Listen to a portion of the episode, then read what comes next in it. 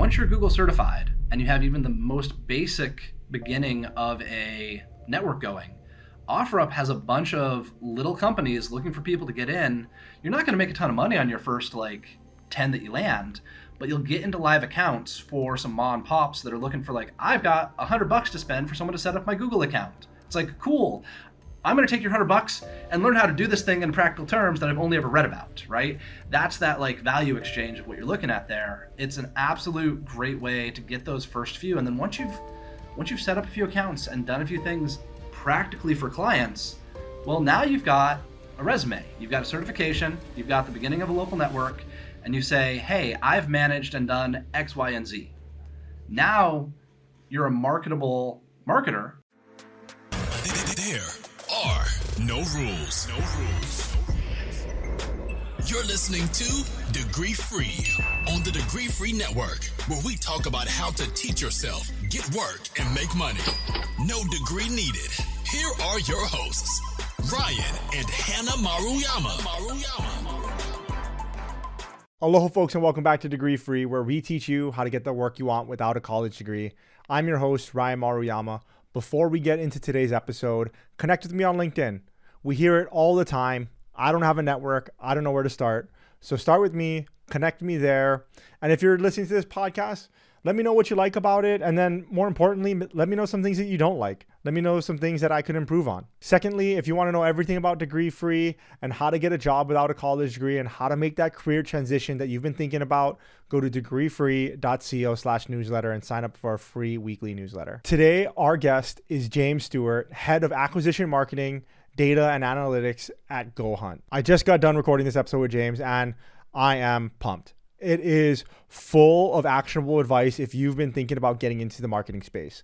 If you're thinking about making a career transition into the marketing space, this episode is for you. I am really, really excited for you to listen to this one. I will say right now at the beginning, it takes a little bit before we get going. The first few minutes might be a little bit slow, but hang in there. We get into everything that you need to know. It is jam packed with actionable advice. If you'd like to say hi to James, you can go to LinkedIn and follow him there. As usual, links to everything that we talk about will be at our show notes, degreefree.co slash podcast. I'm super excited for you guys to hear this episode, and I would love your feedback on it. So, like I said, connect with me at LinkedIn and let me know what you think of this episode. And without any further ado, please enjoy my conversation with James Stewart. Aloha, folks, and welcome back to Degree Free. I am super excited to have my uh, guest on this week, James Stewart. James, thank you so much for taking the time. Of course, Ryan. Happy to be here. James, I kind of wanted to start off with currently what you do for work and what your job role is. On your LinkedIn, on the headline, it says Head of Acquisition Marketing, Data and Analytics. And before you give your very good definition of what your job is, I kind of wanted to take a stab at what this is for myself, like as a layperson, because I have no idea. So I'm just going to take a shot in the dark. I think head of acquisitioning uh, of acquisition marketing and d- data and analytics. I'm guessing your job is to see how to acquire more customers and using data to do that, whether it's Facebook ads or whether it's uh, trying to see, uh, you know, what type of marketing is performing in what segments of the population, different segmentation, things like that. I am wondering also after you finish that up how much actual data analysis goes into or like how much math goes into your job? Definitely. So you're, you're not wrong but you're also not right. The acquisition marketing part is about a third of the pillar of what i'm responsible for right now. Currently i'm in more of a startup environment so we're wearing multiple hats uh, and that was the area that needed the most focus up front so you're exactly right it's very much looking across Google, Bing, Facebook. Uh, we've got some connected television through MNTN, the whole Ryan Reynolds project that he does. Uh, we're using his tech. And figuring out what the actual return per dollar spent and the marginal incremental return for the next dollar spent. That's that's really the math that's involved. Which once you understand three or four basic functions, marketing analytics is pretty straightforward right? Incrementality, meaning like how much is this actual value to business? It says that it delivered 100 things for me, but Google's always going to tell me more. What are the actual incremental customers delivered from this channel? So of that 100, 20 of them were actually driven by that paid advertising, and 80 would have showed up anyway, type of thing. And that's just a lot of uh, A B testing with geographies. If you can split the country or your region into two areas and then measure them against each other, honestly, a lot of it's run through uh, calculated functions. Like, I'm not sitting there doing hand drawn math for all of it. It's designing the experiment and feeding it into computer learning, and it comes back with an answer. And the statistic, once you hit statistical significance, it tells you which one won, right, and by how much, right? It's not a ton. Um, so that that's one of the key elements that you're looking at. I wanted to start there, and it seems like a really heavy way to start the interview. Like, man, we're gonna get into math right after uh, right after the beginning. I wanted to get there because I know that when people are going to listen to this podcast and they're going to say data and analytics, they're going to be, man, I have to be a math whiz. And like, I got to know a lot of math. And I just wanted to kind of get it out up front of whether I'm personally, I have no idea data, I have no idea analytics. So I have no idea how much math is involved in it. But I kind of wanted to get out for the listener about how much, if they're thinking about going down the data and analytics path, how much math has to be, you know, in their in their background and that you use on a daily basis? Honestly, if you've done the Stats 100 series, you're probably, I mean, that's the biggest gotcha that a lot of people have in, in all of data and analytics, honestly, is they have like three data points against five data points and they call a winner. And it's like, well, one more data point to either one of those and you have a tie, right?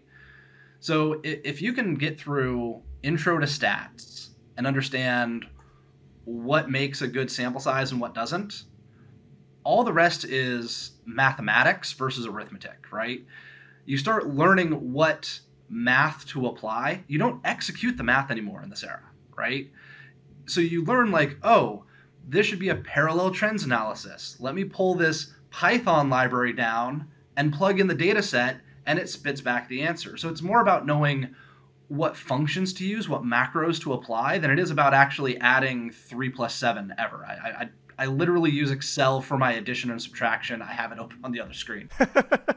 you were talking about return per dollar spent, and then you were thinking talking about like the next dollar spent and whether or not you would get that same return. I would wouldn't mind if we could just double click on that a little bit and kind of explain that a little bit more for maybe those people that don't know what that even means. So when a business is looking at their marketing dollars, they're going to say, hey, you have money to spend. But, you know, it's business. They want something back for their money. So we go to Facebook and we spend $100. And then we measure, like, okay, that $100 spent drove X number of users who did Y number of actions. And we have a value either per user or per action that we're looking at. So in this case, we're a subscription business. Our map service costs 50 bucks for all 50 states. Well, if it's costing us $100 on Facebook to get one person to sign up for our maps service, we either have to say, hey, we're okay with a two year return on investment on that dollar spent, or fix your optimization, fix your targeting, spend less so that we can actually break even on the dollars we're giving you. And you just you do that channel by channel, campaign by campaign. Now, we kind of talked about, you know, what it is that you do now with the data and analytics. But for a lot of the people listening, for everybody listening, they're trying to make big career transitions or a lot of them are coming right out of high school and have never went to college some are just coming fresh out of college they don't know what they're going to do i was wondering if we could back up to kind of the beginning of how you got into this role you did send me when we were first messaging on LinkedIn. You kind of sent me a little bit of your bio. I'm definitely going to get into some of it uh, later on. And I'm, for those listening, I will post with your permission, I will post that what you sent me also because it's really nice and concise of your overview of, of what you've done in your career. But for those that don't want to go there, degreefree.co slash podcast for the show notes, I was wondering if you can kind of start at the beginning. How did you end up getting into this industry? a little bit on accident, and in doing so, I, I found a couple of, if you will, hacks to get around that that first entry. So, I, I was a college student. I was paying my way through community college. I was inspired a little bit from uh, Justin Long's movie Accepted on the whole why am I taking art classes or these other classes when, you know, I'm just trying to like grind through. So I focused very heavily in the year and a half that I was in community college on math writing, a little bit of philosophy, and statistics, right? So I just tried to get those like that base layer of understanding and and how to learn how to learn on some of those harder topics. Once I had a toehold in with, you know, I think I got to calculus, uh, first first round calculus in college, and statistics 101 and 102. Like we're talking, you could do what I did in five or six courses, and you got that foundation. But family friend had a small business, and they had a remote office in my town. So the main office is down towards Seattle. I'm up in like Mount Vernon, Washington, tiny little podunk place. And they said, hey, we could use a college intern to just be a, a data gremlin to literally like move files from one place to the next. Or I remember I was sitting there early in my job and they're like, run this program with a stopwatch and tell me how long it takes to run. I'm like, okay, cool. I am totally respected here. But like it was it was a toehold. Like everyone else was a PhD. I was literally just the guy who got coffee and sat there with a stopwatch. But then 2008 happened, and the company I was working for was very much like contract basis, making algorithms for people all over the world. Crazy cool stuff. And I got to like sit and observe it from a distance. And then our contracts dried up and they started firing people and laying people off. And we went from like 18 PhDs, an office manager, myself, and like two are let go at the end of the contract. Two are let go at the end of the contract. I'm sitting there like anxious, as like all get out, like, oh my God, they're just gonna cut me. They can't afford anyone. And then I had this realization halfway through that, oh, I'm cheaper than the monthly coffee bill. Right? I'm a college like these PhDs are being paid well over the six figure mark for the work they're doing. I'm making 10 bucks an hour right now.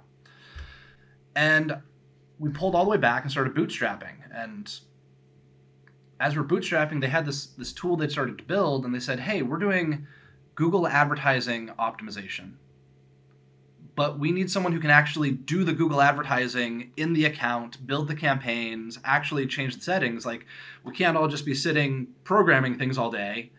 We have to actually like do the manual version to figure out how to automate what we're doing." So I became a manual algorithm. I was a human algorithm in, in Google ads where I'd go and they're like, we wanted to see what happens if we change bids every 30 minutes throughout the entire day. So I'd go through and literally for some campaigns be changing, making these micro changes by hand, and then documenting the changes I was making, and then meeting with the developers and being like, these are the changes I made. This is the the pattern of behavior we saw, and that was that beginning of that you know data and analytics. To begin doing the Google advertising though, my boss was like, go pass the Google certification quiz no, you can't access our Google account and actually see anything practical. Go literally read through everything and pass it blind. Okay. And I did. I buckled down for two weeks and did nothing but read Google Ads uh, education uh, documentation. I passed the test by like five percentage more than I needed, and they unlocked the accounts for me. And if I was going to give anyone who's looking at marketing or data a first hack, go to Google, get Google certified, it's free now. I had to pay 200 bucks back in 2007 to get certified. It's free, and you can get Google certified on Google Ads and Google Analytics, uh, display advertising, YouTube, and those certs. One are going to teach you some basic foundations on marketing, and they're going to teach you some basic foundations on analytics, and it costs you nothing but time. And honestly, it's applicable to 20% of all digital work you're going to do as far as Google Ads, when you were so you got the certification and now they unlocked it for you. What were you doing at that point? I was going through the process of like building campaigns and setting all the settings and launching ads and then updating the bids. That was the biggest function that I was doing is changing bids. Most of that's automated now. Um, because of work like what my team had been doing at the time. One of the tools that I was doing was we built a an iframe. They built an iframe for me, and I literally had to sit and display advertising is when an ad goes out and is on a website. Well, I'm sure you've noticed that sometimes an ad and a website don't have great context with each other because computers are only so smart. So I was actually going through and I was reviewing page by page and giving a human grade and grading Google's ability. And if I give it a thumbs up, we would target on purpose. And if I gave it a thumbs down, we'd exclude it. And if I gave it a neutral score, we wouldn't do either and just stay out in the wild.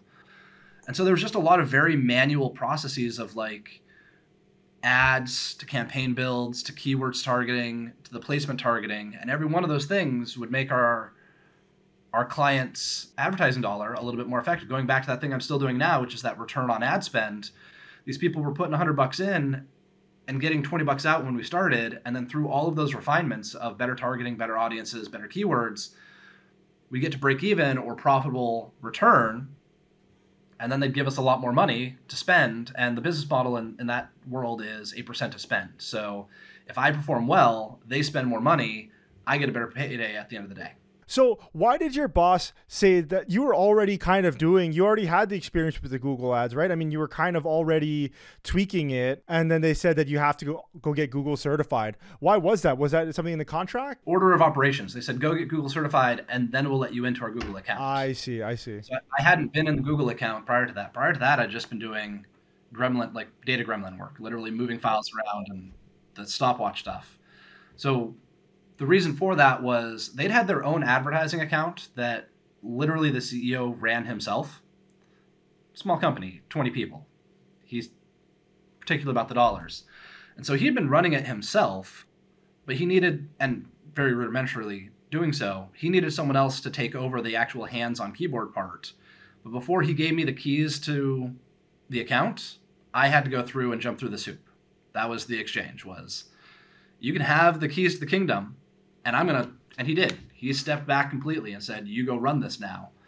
But he's like, "But before I do that, you, you know, it's tit for tat. You go pass this test, I'll hand you the keys to the car." When people are thinking about getting into this marketing space and then and learning more about the data side and especially about ads, like one of the biggest decisions that people when they're first doing their research that they run into is they kind of look and should I go and get like Google Ads certified or should I go and get like Facebook certified? Should I learn how to do Facebook ads? In your opinion, which one is better? Which one is easier? Just your general thoughts on either one. Oh, I, I have strong opinions on this. Um, start with Google. Google is last touch and it does search, display, video, and it's harder, right? Not a lot harder, but Google is going to force you to learn some of the functions. So if you do Google first, your discipline with ads is going to be higher than when you go into Facebook. Facebook is a much easier fast follow. There's nothing that Facebook does that Google doesn't. Facebook has audiences, display ads, video ads, right? So it's a a little bit lighter weight platform. But the other thing is, Facebook also really tries to do things for you, right? So if you start with Facebook, they're going to be just due to the way the platform's set up, encouraging you to use their automation, and there's a bit more that's done inside of a black box for you. And so if you go from Facebook to Google, you're having to open up that black box and learn new things to be able to do what feels like the same function. So in my opinion, the order of operation is definitely Google first, Bing second, since Bing literally just copy and pastes everything that Google does. It's like a 5% lift for a whole other channel. And then Facebook and Instagram after that. And then once you have that foundation, everything else in digital marketing outside of programmatic and television is a derivative, right? Programmatic and television are their own thing, and that's becoming more and more of a a mess every day. I love it. I hate it. It is what it is. Do you deal with it with any of that TV, radio, terrestrial stuff? At my last job, uh, I did a lot of it. It was a significant portion of the marketing budget, and getting TV measurement in place and aligned upon was probably the largest part of a two year challenge um, when I was there. When people are thinking about making their transitions here, it seems like the stars kind of a line for you. Like I'll, I'll speak for myself. If I was listening to this, that's exactly what I would say. I was like, you know, it just so happened that James was in the right right spot at the right time to get this opportunity. But I'm trying to get into data and analytics, or I'm trying to get into Google ads or Facebook ads, and I, I don't have the opportunity to make the stars align for you. What is the best way to kind of make that first transition for people? Get yourself certified. Look for your local SEMPO organization it's a search engine marketers professional organization. They do meetups. That's your first like on the ground networking. And third, OfferUp, right? Once you're Google certified and you have even the most basic beginning of a network going, OfferUp has a bunch of little companies looking for people to get in. You're not going to make a ton of money on your first like 10 that you land, but you'll get into live accounts for some mom and pops that are looking for like, I've got a hundred bucks to spend for someone to set up my Google account. It's like, cool. I'm going to take your hundred bucks and learn how to do this thing in practical terms that I've only ever read about, right? That's that like value exchange of what you're looking at there. It's an absolute great way to get those first few. And then once you've once you've set up a few accounts and done a few things practically for clients, well, now you've got a resume, you've got a certification, you've got the beginning of a local network, and you say, hey, I've managed and done X, Y, and Z. Now you're a marketable marketer to start pushing for entry level discussions at a company that's looking for a full time, like junior digital marketing uh, member. So you go to OfferUp, you get these some smaller jobs, and you start building your resume, as you said. What are the, some of the key metrics that you need to be concerned about here? Like, and then also, as a advertiser or as a marketer, do you need to be building a portfolio? Like, should you be building a portfolio of the specific ad copy that you've been writing, or is that not uh, in your contract or something like that?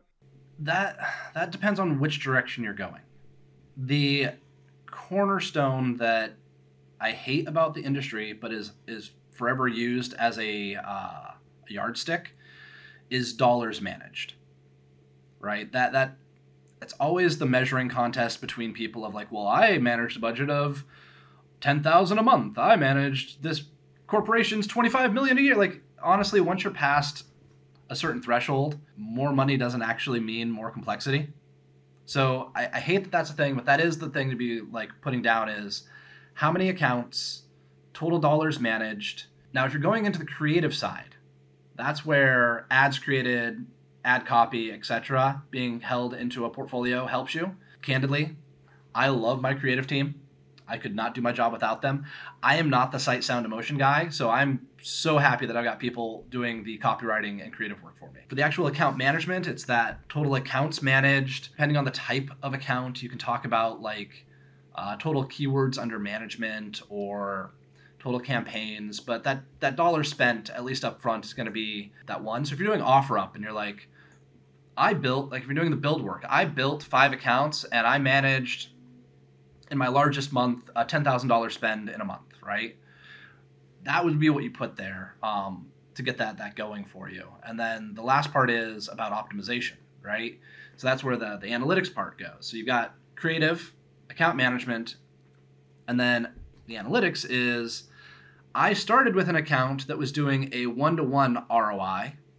And through my optimization and updates, I got that account up to a two to one ROI that's going to be the sexiest thing to sell on right there is if you if you can do the optimization work and take an account that exists and make it better that is the most marketable. But that middle one account management that's probably the easiest one to break in on. And so there, there's kind of a, delineation there and those two are transferable back and forth right? If you can get into account management you can get into account optimization and if you can do account optimization you'll get account management jobs. They're tightly intertwined. And I know it sounds we're getting kind of into the weeds for people, but this this is what really helps people. And as far as so you're you're you're going up on OfferUp and you're taking these mom and pop shops that are doing a hundred dollar ad spend a month or whatever, and then you said like you know you're not the creative person, but when they have such little budget when you're first starting out, are you kind of the creative person? I mean, do you have to be or y- you have to be the good news is that's where a lot of the tools, whether it's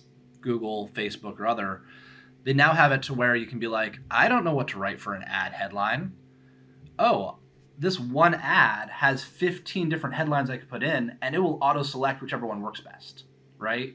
So there's some functions where you can come at it from a data point of view of like they're trying to sell widgets and hoojits. Well, I'm going to try, we have widgets and hoojits, and we have hoojits and widgets I don't know which order of those is going to be more compelling.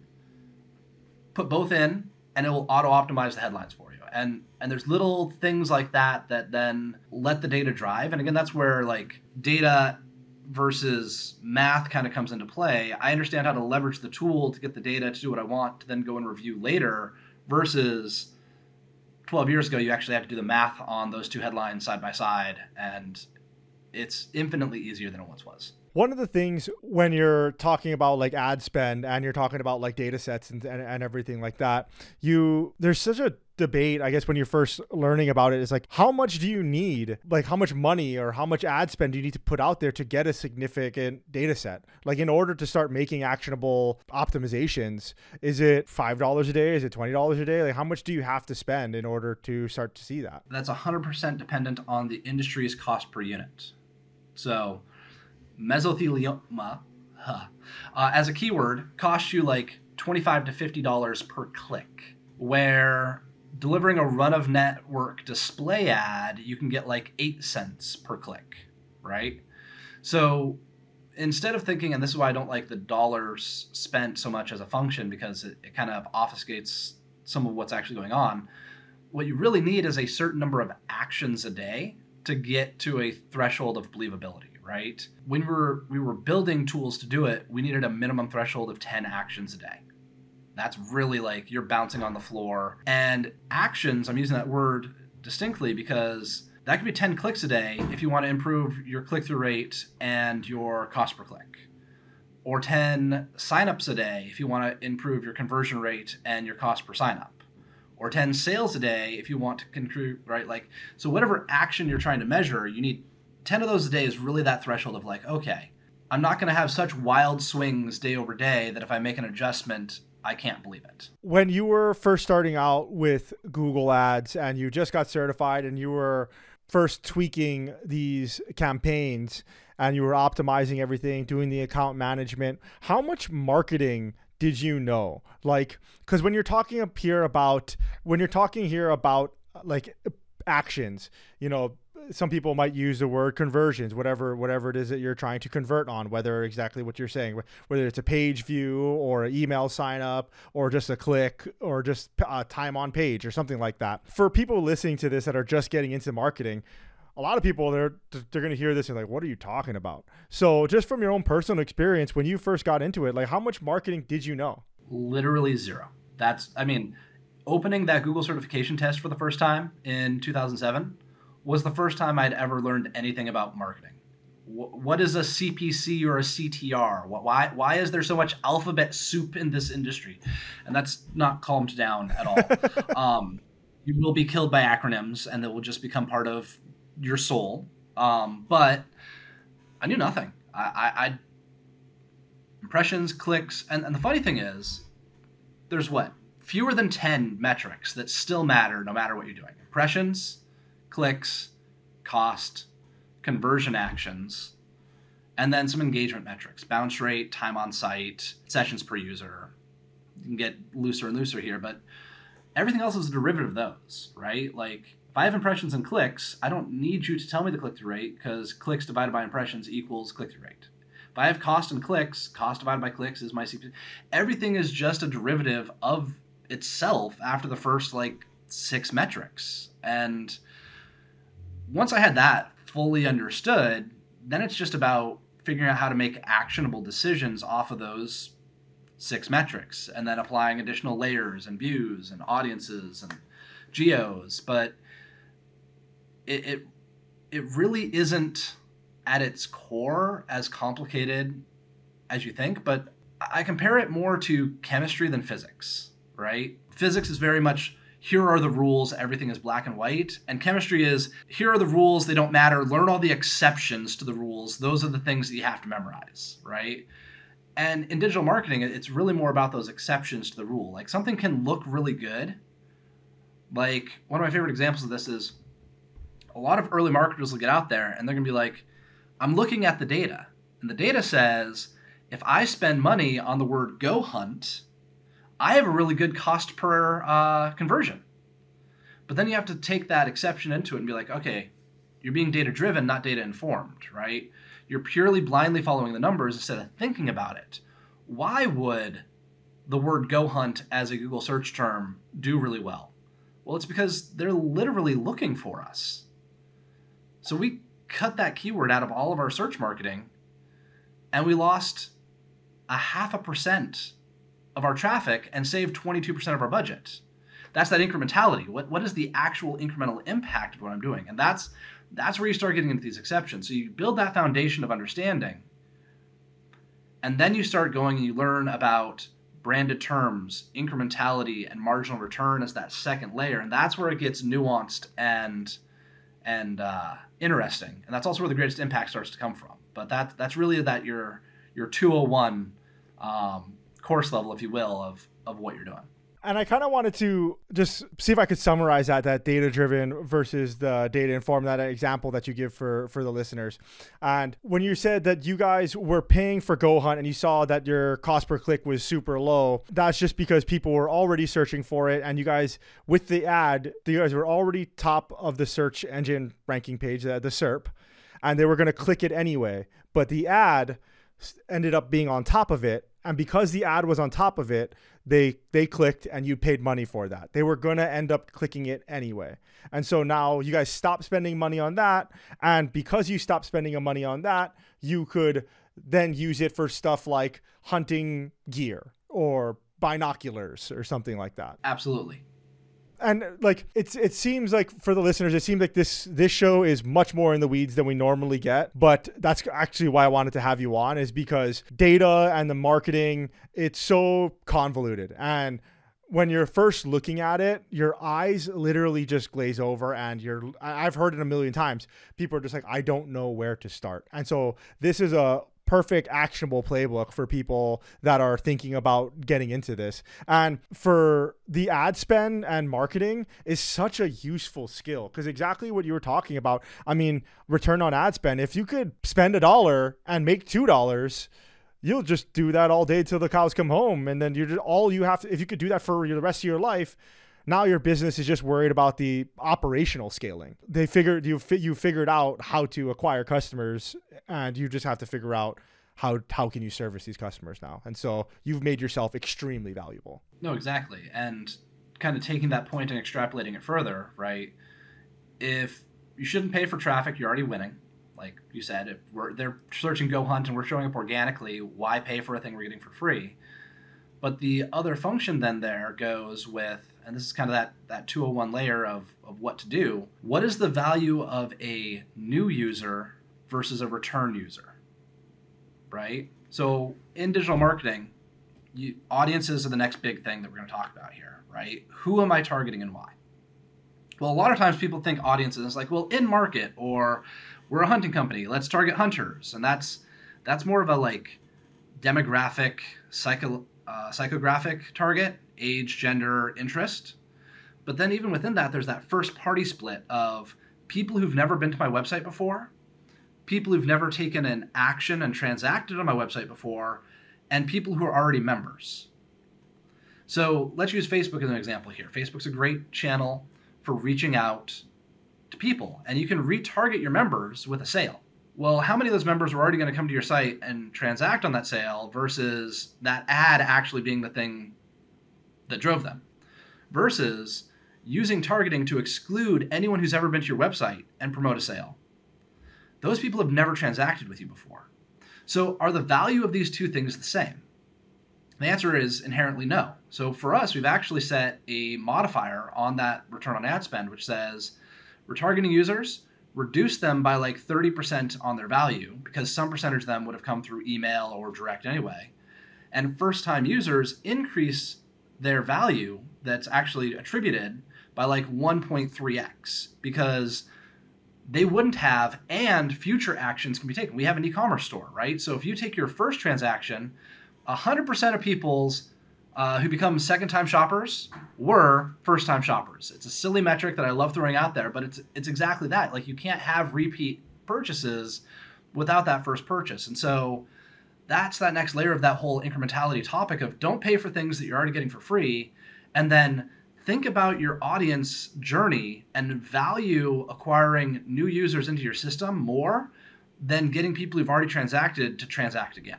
And um, i think for those listening to i think if i could add a little bit on that pulling that back a little bit i guess for the paid ad side it makes sense because for those people that are already transacted with you, they already have a relationship with you. So you can, you know, you have their emails, you know, you know that they're going to buy from you. There's that saying that like your best customer is like your previous customer or you know whatever that saying is. And that and that's pretty much what you're talking about here where if we can lower our ad spend on the people that have already bought from us and make uh, other people buy from us then we can target them in more cost efficient ways. Exactly right? It's all about that that concept. And the thing that I hear people talk about in marketing is the marketing funnel right?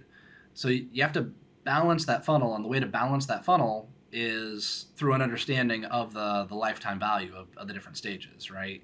Again, if you're you're going to hear me say it a few times, data driven versus data informed. If you're purely data driven, you'll always spend less on acquiring new customers because it's more expensive to acquire new customers. But if you spend less or spend nothing on acquiring new customers, it's the difference between fishing in a pond versus fishing in a river, right?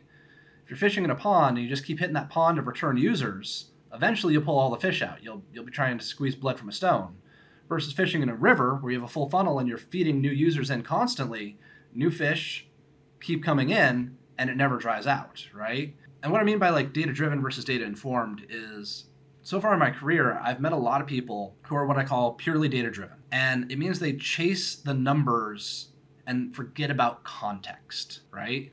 Where data informed is much more what I'd like to see the world evolve to, which is they get the data, they look at the data, and they take a moment and apply business context and understanding to the data to inform a decision instead of blindly driving the decision. And, and that it's a, a subtle nuance between those two things for a lot of companies, but it can be a world of difference to the impact. And that was that's a perfect segue into what I was going to ask about next, which is, you know, what is kind of a typical stepping stones of career titles and job responsibilities. Because for me as a layman thinking about it yeah you so once you get your you know account management experience with your mom and pop you're managing thousand dollars a month or whatever it is and then now you can go and apply to different companies. My guess as somebody that that isn't in this industry is that your job would be mainly to compile the data and to put it into reports so that other people can make those data informed decisions. I- am kind of wondering, is that true? Am I totally off the mark? What are the steps? What do they look like? So I'm going to split that into two questions. That entry level day to day, you're pretty right, right? It's a lot of compiling data, delivering it to the stakeholders, whoever those may be. But then there's a second part of that is then the stakeholders make a decision about what we're doing, increasing budgets on campaigns, decreasing budgets, whatever. And then that entry level account manager goes back with those decisions and hands on keyboard executes them. So that's that infinite loop cycle of the entry level position is compile data, take it to the larger stakeholders, decide on what to do based off the data, and then go back and execute it. And the next level up is the one doing more strategic decisions on like where are we spending the budget and why and what's the new campaign, what what initiatives are we driving, right? Like that sort of thing. So that's that's one side. The other side is career progression. Uh, career progression has two very distinct starting points, and they're very different from each other. They both have pros and cons. The first is getting on with an agency, and the other is getting on with a brand. So, let's talk about the agency world first. Agencies are a great place to build breadth of knowledge, right? You're going to be thrown right into the meat grinder. The hours are going to be what they're going to be. The client's needs supersede your own for the first two years of your life. It, it is everything you would expect from the agency world. There's a lot, a lot of drinking in the agency culture. Just going to put that one out there. Um, a lot of whining and dining, and a lot of reacting. But in the agency world, you're going to be working on five, eight, 12 different accounts of different types and touching them all throughout the month. So you're going to learn about ecom versus subscription versus real estate versus all these things. But you're never going to have time to go deep. Brand side, getting on with a brand. You're going to have a single company you worry about 40 hours, 45 hours every week. All you do is eat and breathe that one brand you're not going to learn a lot about different industries and different optimization types. You're going to go real deep on that one brand. And you're going you're going to have a chance there your your breadth is going to be like at our company our, our entry level marketing guy he's now hands on keyboard in google bing apple search ads and facebook right so in an agency you might be hired just to do google ads across state clients at a brand you might be brought in to do every one of the digital marketing platforms for one client and that's kind of that like difference of, of breadth and then the depth then is in an agency, you're going to learn a lot of nuance about that one channel. And in the brand, you're going to learn a lot about optimization for that one industry, right? And those are that two basic entry points. Now, from there, going back and forth between those two worlds is possible, right? Going from brand side to agency or agency side to brand is possible. Now, I would say that agency work is going to accelerate your early career faster, but it's going to be more brutal more competitive, and it's a little bit harder to go from agency to brand side, in my opinion. The brand side is going to be a little bit slower for your career. You're not going to be able to like TC hop, as the blinders like to call it, um, as easily on the brand side. You're going to have to commit three to five years to be taken seriously on the next spot. In the agency world, you can be jumping every year and a half, two years, and people aren't going to flinch. Like it, it's it's a brutal meat grinder, and people expect that. On the brand side, if I'm seeing people move from the brand side more than every two to three years at the minimum, I start getting a little nervous about like what they're doing. Um, and I, I, think that's something I think more people need to be talking about on these these resumes that people are building long term. Of you know, I I do see people's resumes come across my desk that are jumping every one to two years, and no matter what, if I see more than three or four of those, especially in a row, yellow flagged immediately. Like, what is your motivation? I know everyone's motivation is to get paid, yeah, but w- what is your motivation? Like, for a lot of the work I'm doing, it's going to take a minimum of two months to get you fully ramped and onboarded onto what we're doing. The six month mark is the point where you're fully independent and not costing resources to like double check, train, and maintain six months to a year is the first time you develop any value, just paying back the debt of investment on those first six months. And year one to two is the beginning of actually doing anything meaningful for the company on the brand side, right? So that's why that, like, okay, if you're not making it past at least the two year mark, you're not putting in enough time per stop to pay back the upfront investment on onboarding, right? Like, that's my point of view as a hiring manager on that. Where one of the things that I also really like is the young and hungry, right? Part of what we've been hiring recently is a couple of people like my, my junior analyst was six months short of finishing his WGU degree on the side while working full time in produce. He's 10 years out of high school, and we hired him before his degree was done because he was young and hungry and wanted to learn and we put some built-in pay increases on years one and two so that we could bring him in for cheap and it's like first year we're going to teach you how to like work in a professional environment but you're going to do some stuff that honestly the jupyter notebooks and python work he does for me is fantastic and worth every penny right um, or like that junior marketer we brought in he'd been working on the brand side for a berry company in southwest washington right? Like he'd been doing as much work moving flats in the warehouse as he was marketing. But again, young and hungry, like that that there's a lot of companies that are looking for exactly that of like you've had that first job or you're just that threshold and knowing how to spin the value of that je ne sais quoi, that X factor of like I'm young and hungry and I'm here to learn. It's really starting to beyond myself with my own bias, I'm seeing it resonate with people at my company and other companies. That's more valuable that is something that is happening industry wide. I mean, in multiple industries here, like you're seeing it, is companies are starting to hire people right out of high school or you know sometimes right out of college or out of a job you know maybe they're a little bit more uh, along in their life and in their careers. Maybe they're 25 26 27 and they've had a little bit of professional experience but they don't have any in whatever the domain is that that they're getting hired for.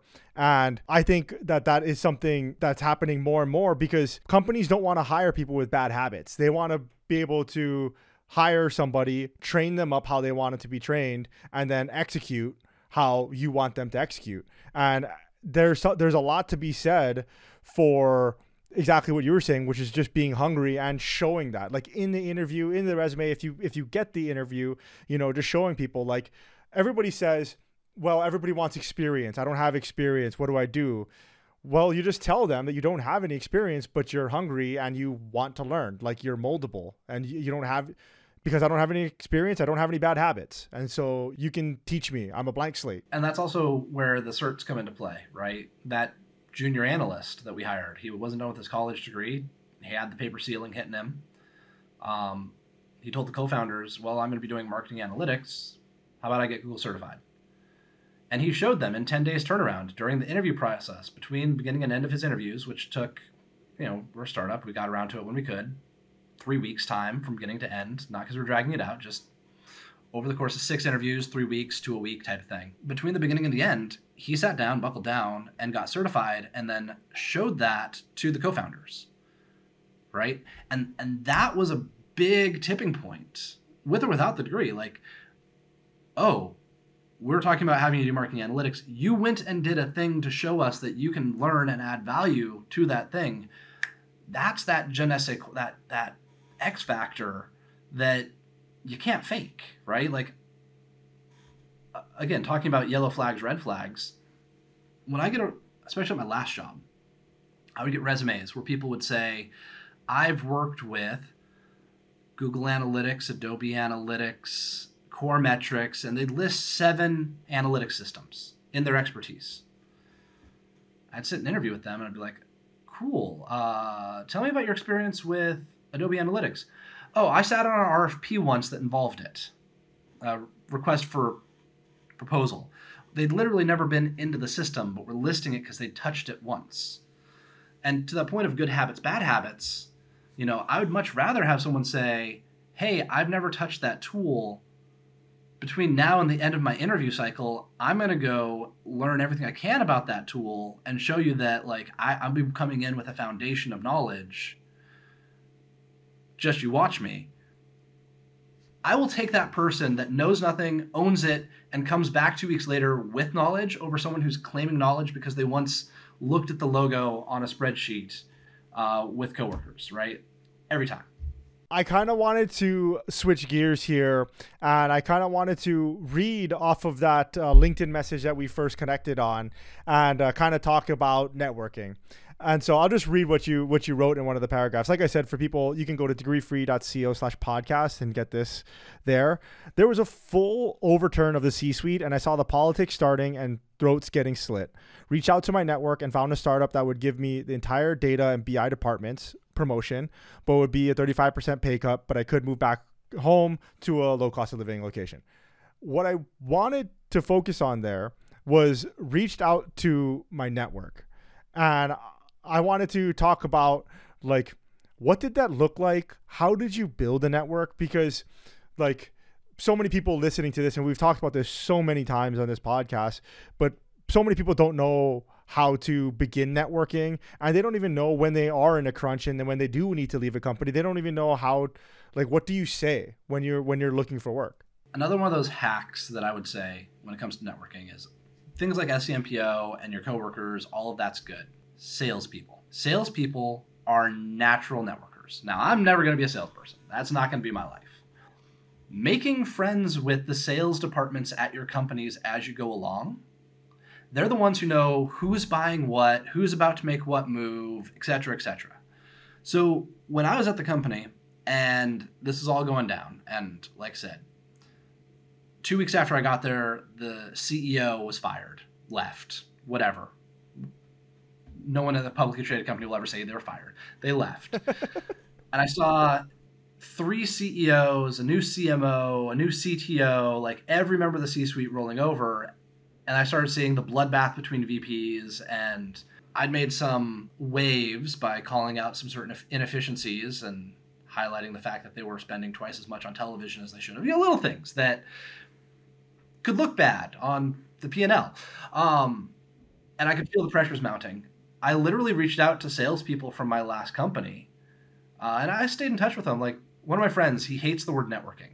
Right? He feels like it's such a dirty word. And I said, well, don't think of it that way. Just think of it as naturally maintaining friendships, right? I'm still what I would call friends with half a dozen, a dozen of the salespeople at the company from, for me, two companies ago. And I talk with them. I shoot them messages from time to time. I update them on life events. I check it. They, they, I've had them call me and be like, hey, I'm dealing with this situation with this company and I just I need someone to talk to about how to go through it and since you're like just that little bit of information and network exchange is all it takes to maintain some healthy relationships and, and that's what i did is i, I reached out to uh, a couple of sales guys and said hey do you know of anyone in market for someone like me? And of the i got lucky of the three i reached out to one of them was like actually uh, we would love to take the adobe sasquatch and put him in this hunting company. When i was at adobe they referred to me as the sasquatch. I live in northwest i'm bearded i'm heavier i would show up in plaid shirts and jeans from a place unknown and then disappear again and just magical things happened. It was a whole thing. I loved it. But the sales guy he referred to me as, as Adobe Sasquatch, and he's like, "Oh yeah, yeah, uh, they're a hunting company, and you know, with your background of of falling trees and and eating your brother's pigs, you'll fit in perfectly." And I'm like, "It's felling trees." you city slicker. Um, but yeah, and I'm not I'm not that rough and tumble compared to people in like my brother-in-law's a firefighter. He rented a mini excavator and had him and his friends had three chainsaws running, taking down trees in their backyard. Like I, I can run a still if I need to, but those guys are friggin' lumberjacks. I'm lumberjack adjacent. But compared to like city, it's something they're never used to. So he he immediately is like, oh yeah, these guys. And I'm not a hunter. I, I'll go out fishing. I love crabbing. Right, drop a pot, drink a beer, pull a pot. That's my speed. But even having an understanding of the hunting culture and sportsmanship at all, plus my background that I built over 12 years of marketing and analytics and consulting, put me in a unique position with them. And, you know, I, I went from a high cost of living place, the Bay Area, for a year, back to a low cost of living spot. But in taking this move, I decreased my stress by like 80%. I decreased the red tape by like almost 100%, going from a 1600 person company down to a 100 person company. Um, increased my responsibility a little bit. And, you know, I, I think I wrote it, it took a 35% pay cut.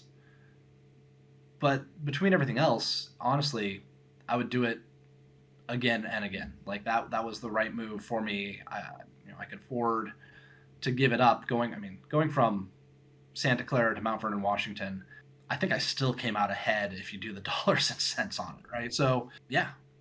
What I love about that is how you've identified maybe, and I don't want to guess I don't want to call you a bad networker because obviously you're good, but you're not maybe extrovert or maybe you just don't get out there and, and meet all these people, but you knew that meeting the people and make getting relationships and making relationships with the people that do meet all of these people would would benefit you in the long in the long term and that that's brilliant. I think what's also brilliant about that too is that because they're in sales and you're in marketing, there's not really a crossover. There's no competition there.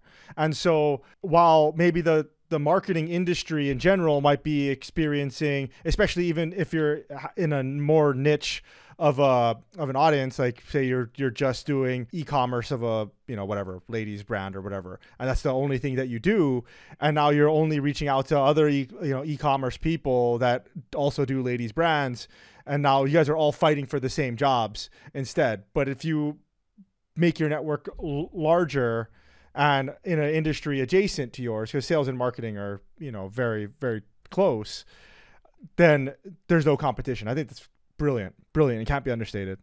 And networking with the networkers, right? Again, I, I can maintain five to ten relationships, professional relationships that are just friends. These guys maintain hundreds, and I don't want their job, and they don't want mine. Um, but it also ties in like that right there ties also larger to so I've, I've, got a couple rules of business survival that I've written for myself. I have four rules of business that I've lived by pretty much my entire career. I, I developed these very early on, and uh, they've done me very well. Uh, the first rule is rule number one: don't be a liability. Right? It's not anything else, don't be a liability because whenever a company is assessing risk, the first thing for removal are liabilities. Two, as often as possible within your work life balance, be an asset. Rule number three, as often as is natural and comfortable, engage your coworkers socially, both inside and outside of work. And rule number four, avoid escalating interpersonal conflict. Interpersonal conflict, especially escalating conflict, is a liability. And if there truly is a problem, document everything, and eventually the problem will re- resolve itself, right? And so for me, I always just go down that list whenever I'm thinking about surviving and navigating. And I've had to, you know, have a very strict set of rules to survive some of the environments I'm in. Don't be a liability. As often as possible, be an asset. As often as natural, be social, and avoid direct conflict. Document everything. Um, and if I could leave anyone with something, like that would be it, top to bottom. I love that because, especially for the first two, uh, don't be a liability, be an asset. When we are telling people, you know, where to transition their careers and where to go, like everybody's worried about where can I be the most secure? Like where is the most job security down the line? And and for a lot of people, it's a huge jump, right? Like uh, we're currently helping. We help so many people. We help a crane operator trying to get into uh, behind the desk, and uh, people that are servers getting off their feet, nurses that want to get off their feet, all all of that, and usually what we say is you kind of want to be if you're really worried about job security you should be looking at profit centers like going into where the company makes money and for a lot of people that's sales that's marketing you know anything that brings in dollars o- operationally as well like whatever it is that your that your company does if it's you know uh, a service maybe you want to be doing that service and optimizing on that service but I like the way that you framed it here because I just thought about it. Even if you are in a cost center, you there are still a lot of ways that you could not be a liability and you could still be an asset. Like for I, the the first thing that comes to mind uh, that where I think of cost centers, I think of like HR and I think of like recruiters and they cost the company money and it's their job to get talent, right? And obviously the talent you need talent in order to build companies and build ama- amazing products and services and everything like that. But when you start to look at the P and L, you're just like, where, where can we cut a little bit of this? And you start looking maybe at the HR department, maybe at accounting, things like that. But within your specific job, if you're not a liability and you're an asset instead, you might not be on the chopping block. You know, if you're a recruiter that is able to, you know, maybe hammer down people on, like maybe you're able to sell the other extracurriculars or the fringe benefits of the company and the mission of the company instead of selling them on total compensation you know maybe that you're an asset to the company. And on that as well you know i've dealt with a lot of engineers in my life and they seem to skip rule number one a lot. They're like i can be an antisocial angry grump who yells at people and makes people cry because i'm such an asset i can be a liability. And i'm noticing more and more every year that those people who are, whether it's a cost or social liability, put themselves on that chopping block first. No, like don't be a liability. Just don't. If like if you're not a liability, then you don't have to do a value to impact assessment on yourself when you end up in those situations. James, I am jacked up by this conversation. I love it. And I we had a few things that we were going to talk about. I don't think I got into any of my questions that I wanted to ask you. This uh, this episode was fantastic. Thank you so much for taking the time, uh, really, and sharing your knowledge. A couple of questions before you go. If people wanted to follow along with what you're doing and kind of follow your career journey or say hi, where should people go? Uh, LinkedIn is really the only social network I'm truly active on, and uh, it's just James MD Stewart. Pretty standard LinkedIn profile. And I will put that in the show notes for everybody so you can just click it there. And um, James, last question before we go. And I would definitely, if you're up to it sometime in the future, I have so many more questions. If you're up for a round two, that would be awesome. But to wrap up this round one, do you have any uh, last thoughts or anything that you'd like to, closing statements that you'd like to make to the audience? Just, uh, that I'm stoked that this exists. I've been hitting the paper ceiling myself. I told you, you know, I've, I've applied and I get auto filtered on HR systems all the time. Um, and I'm just happy that you know there's more people out there having these conversations about how we can expand the field. Uh, it's it's nothing but good. All right, thank you so much, James. Till next time. Cheers. Hope you guys liked that episode. Once again, if you'd like to say hi to James, you can find him on LinkedIn. Links to everything that we talked about will be in our show notes, degreefree.co slash podcast. And once again, before you leave, connect with me on LinkedIn.